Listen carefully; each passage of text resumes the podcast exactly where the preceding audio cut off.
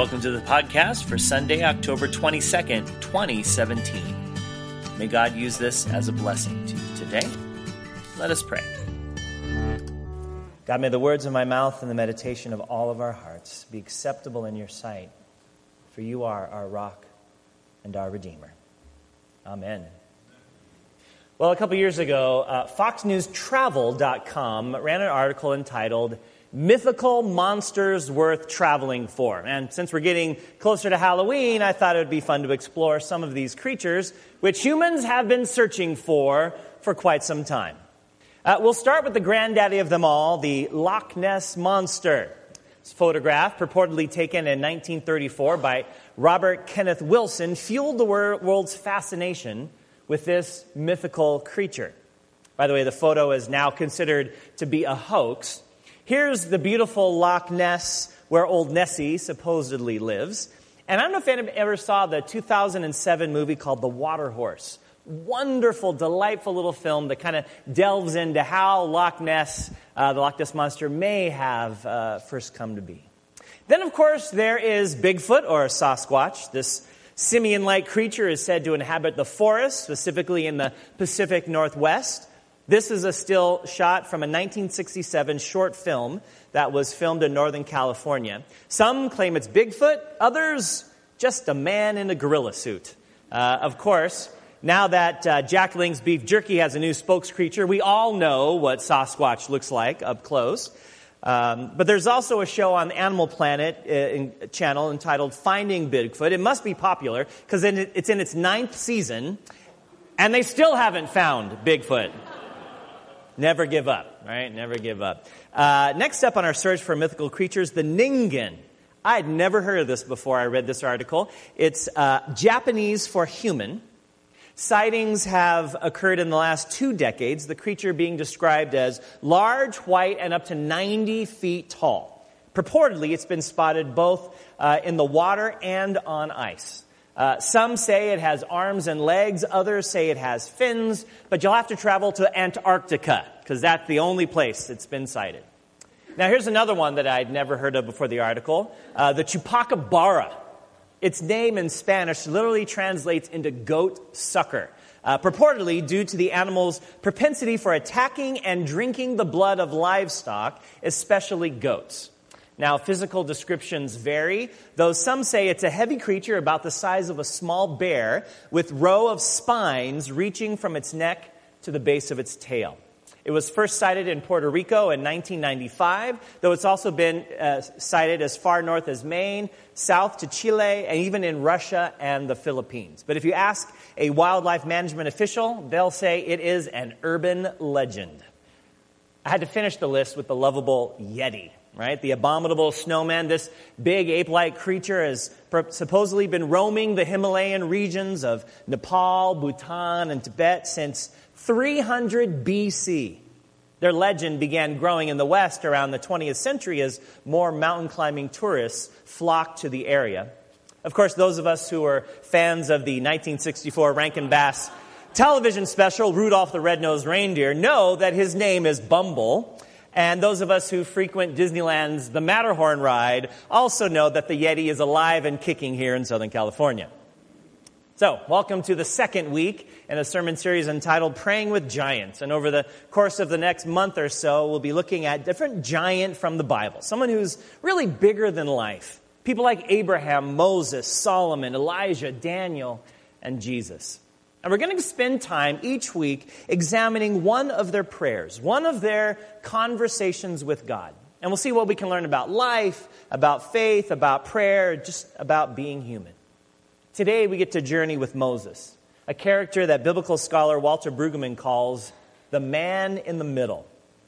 At birth, Moses was placed in the middle of the Nile River by his mother to protect him from immediate drowning, which uh, went against Pharaoh's orders.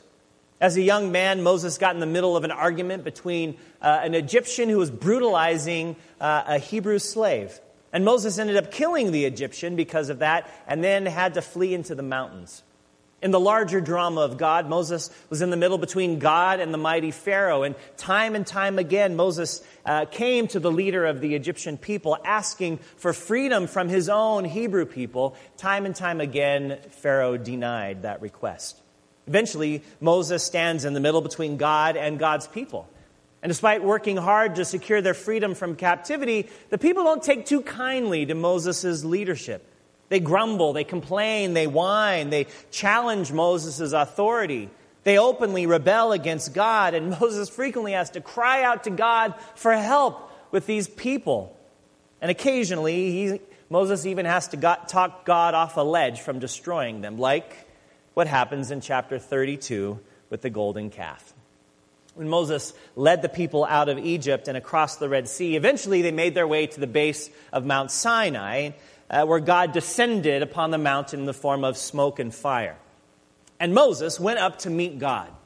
Mano a Godo, on the mountain, if you will. Uh, and that's where God gave Moses the Ten Commandments, plus eleven more chapters of commands and instructions for the people. And so by the time we get to chapter thirty-two, Moses has been up there for forty days. And the people are beginning to wonder, did he get lost? Did he wander off a ledge and fall? Is he ever coming back?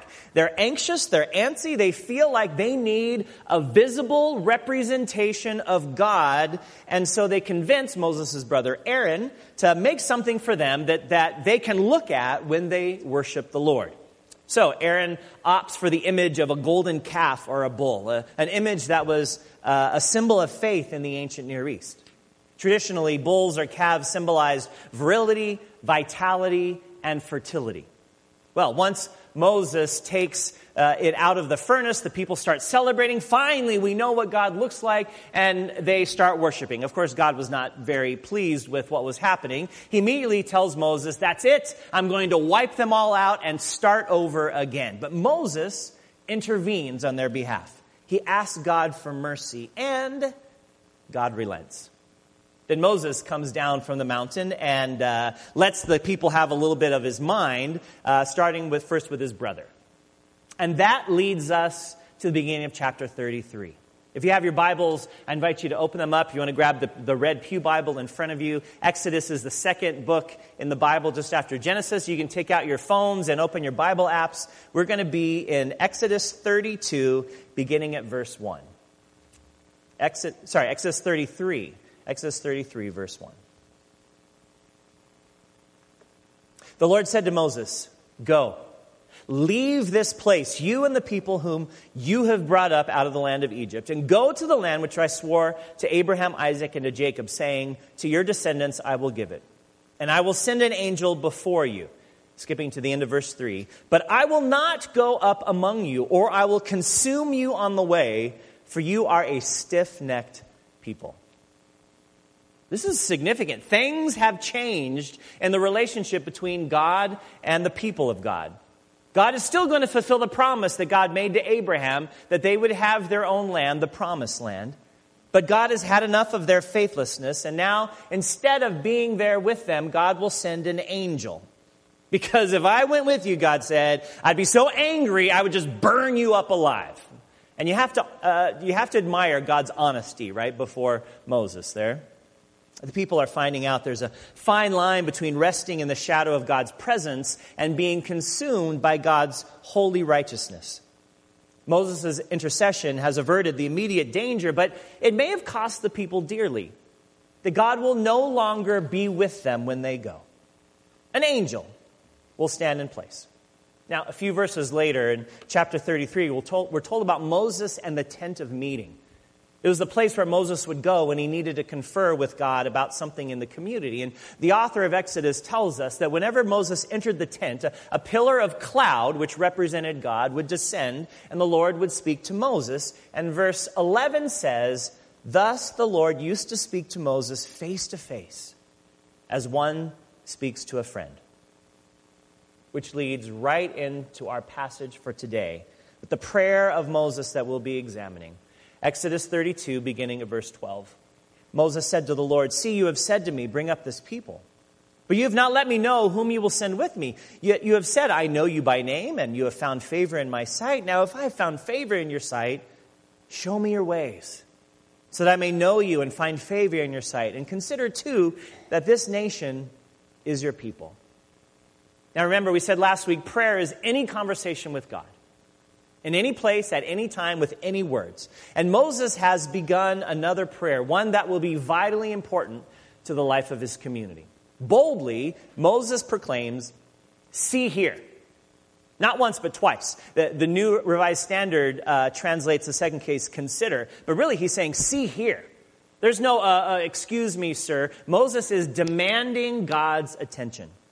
Moses knows his assignment. He's to leave Mount Sinai and lead the people to the promised land. That's, that's given. But he also knows they face a, a very serious predicament, that God has said he's not going to go with them.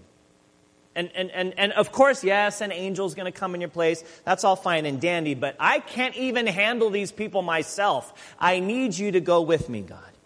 And so Moses begins this address by asking, "Who will you send with me?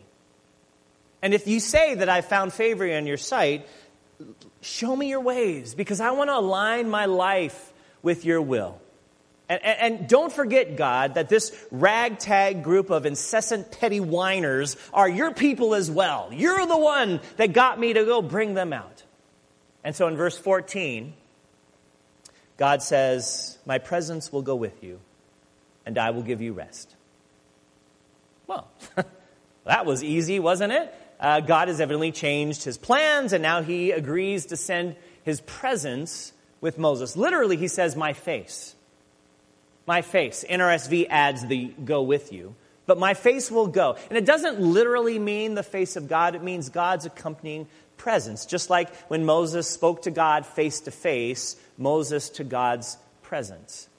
And then God throws in a major bonus by saying, "And I will give you rest." Biblical scholars tell us that in the ancient Hebrew, the original Hebrew, it indicates the promise of rest is for Moses alone. It's almost like God saying, you know, I owe you one. I know how frustrating those people can be, how many heartaches and headaches they've caused you, so I will relieve you from that and I will give you rest. But Moses isn't content with just this twelve-word response by God. Verse fifteen, Moses said, "If your presence will not go, do not carry us up from here. For how shall it be known that I have found favor in your sight, I and your people, unless you go with us? In this way we shall be distinct, I and your people, from every people on the face of the earth." I think this is awesome, that Moses, who evidently uh, has no problem speaking very directly and frankly with God, wants to make sure that God is, in fact, going to go with them. "Now let me get this straight," he tells the Almighty. "You say you're going to go with us, like you yourself. Are you sure? Like pinky promise that you're going to be with us? Uh, because if it's not, then let's let's just forget everything. Because I don't want to go if you're not going to go with us." And as cushy as God's promise is for rest for Moses, he doesn't want us to accept that blessing just for himself. He wants to make sure that God hasn't forgotten the rest of the people, which is somewhat surprising, right? After all of the heartaches that they have caused him and the frustration and the grief. Nevertheless, he intercedes on their behalf. Verse seventeen, "And the Lord said to Moses, I will do the very thing that you have asked, for you have found favor in my sight, and I know you by name."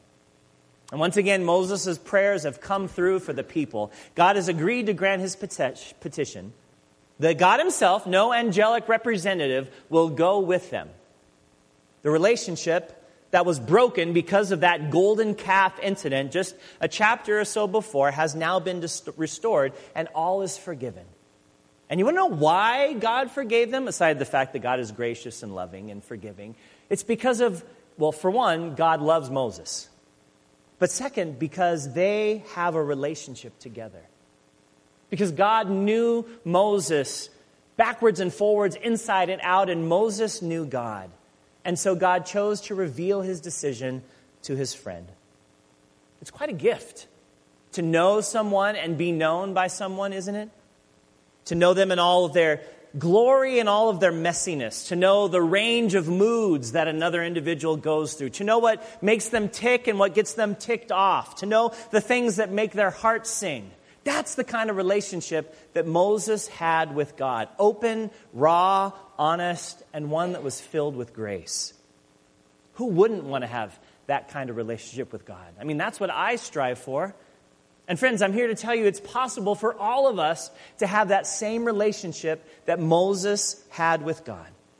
Now, you may think, I don't really know that much about God. I don't spend so much time, you know, in church or reading the Bible or whatever. No, any conversation you have with God is prayer. Any conversation. Pour out your hopes and your dreams, your frustrations, your questions throughout the day. You don't have to stop and close your eyes. Just lift up thoughts and conversations with God. God is big enough to handle anything we have to say, even when we're at our worst. But second, we get to know God and be known by God the more we spend time in the Bible. By reading God's Word, by discovering how much God loves us. That's what scripture journaling is all about, and I know you've heard me say it over and over again. But scripture journaling is not reading the Bible for information. It's reading for transformation. It's reading the Bible devotionally to allow it to speak to you and allow God to, to change your heart and your actions. You, you just look for one insight and then allow, spend some time reflecting on that. And if you're unfamiliar with scripture journaling, outside in the back, in the, in the lobby, you can pick up a little starter uh, journal. Or you can go online to P U M Church dot com and click under uh, the I'm New link, and there's a whole page about scripture journaling. We'll tell you how to do it. And I cannot emphasize enough how wonderful it is to get to know God by reading God's Word.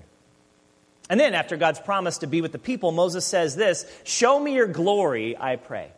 Show me your glory. Show me your presence. I want to see you face to face, says Moses. I don't care about Yetis or chupacabra or even the Loch Ness Monster. You are the one I want to see, God, in all of your glory. And we give an amen, right? Because that's our prayer as well. Who wouldn't want to see God? Who, who wouldn't want to see God in the midst of this world with all of the ups and the downs and the frustrations? I mean, if only we knew you were with us, God. Haven't we prayed that before? Show me some sign that you are with me. We've all prayed that prayer. It's honest and real, especially when we're in the middle of very frustrating situations. And God said, I will make my goodness pass before you and proclaim before you the name, the Lord. So you see what happened there? Go- Moses says, show me your glory. I want to see you, God, face to face. And God says, I will show you my goodness.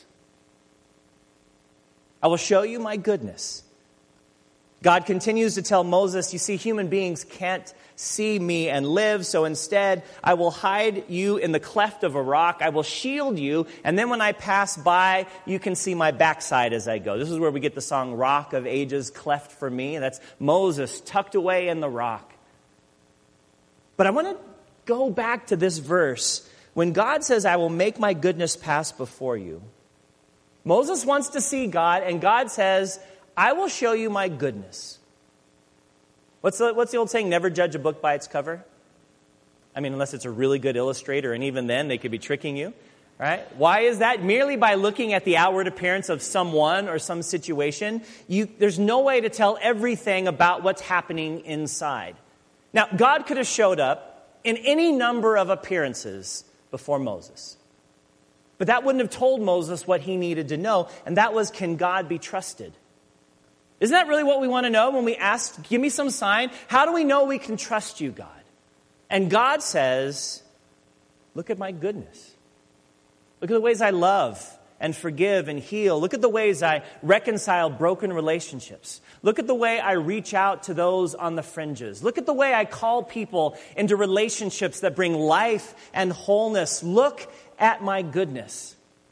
And when we get to those times in our lives when we just can't go on, when, when things just seem to be piling up on top of each other, and life is overwhelming and we don't know if we're going to make it, when we're overcome with fear or panic or uncertainty, those are the times that we're crying out to God for a sign, right? Just show me that you're there. Show me what to do. And instead of giving us his glory, God says, look at my goodness.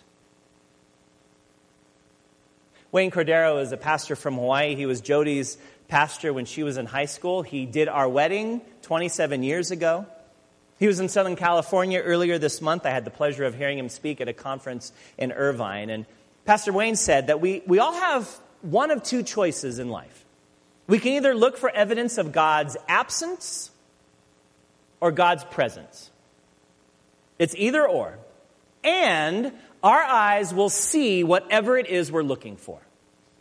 Right? We can look for God's absence or God's presence. With all the disasters that we've faced, the horrific shooting in Las Vegas, the, the pictures that are in the wall, it's very easy to ask, where is God? Where is God in the midst of all of this? But if we're looking for God's presence, we may ask a different question. Fred Rogers, from Mister Rogers fame, once said this. When I was a boy and would see scary things in the news, my mother would say to me, look for the helpers. You will always find people who are helping. And I think that's what Pastor Wayne was saying when we're looking for God's presence versus God's absence. We can either focus on the troubles and the evils of this world, or we can choose to look for signs of God's goodness. Examples of people reaching out in love and sacrifice and concern and care, because our eyes are going to find whatever it is we're looking for. I, for one, want to be looking for God's goodness. So what does this prayer by Moses teach us today? We who live in an entirely different world and context than Moses did. I think it'll be different for each one of us. You know, every Sunday morning before the services begin, I come in here and I walk through the entire sanctuary and I pray over every seat.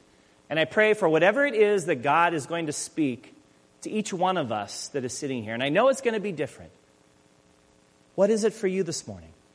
Maybe it's the boldness of Moses, not to be content in simply asking for blessings for yourself, but interceding for a group of people that need God's blessings every much bit as you do. Moses could have easily taken God's gift of rest and relaxation and hit the ski slopes or some villa along the Dead Sea, but no, instead he calls God not to forget the larger community in which he lived. So how could your love for this community or this country or this world propel your prayers in the days to come, especially as you read the paper, listen to the news, or follow stuff on the internet? Maybe you've been impressed with the intimacy that Moses had with God, an intimacy that was spent out of time lived together. Daily conversations about the joys and the struggles of life and how amazing it must have been for Moses to know and be known by God so completely.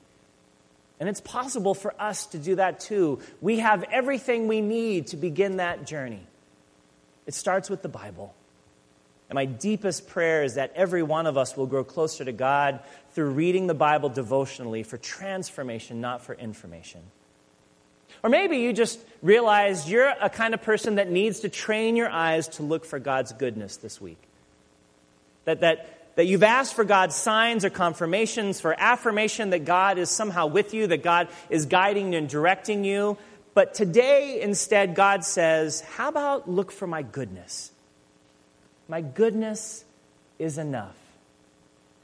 Some people spend their whole lives searching for things like Bigfoot, or at least nine seasons searching for Bigfoot. We don't have to search that hard for God. All we need to do is look for goodness in the world around us. Show me your glory, Moses said, and God said, I will make my goodness pass before you. It is all around us, friends. That is enough.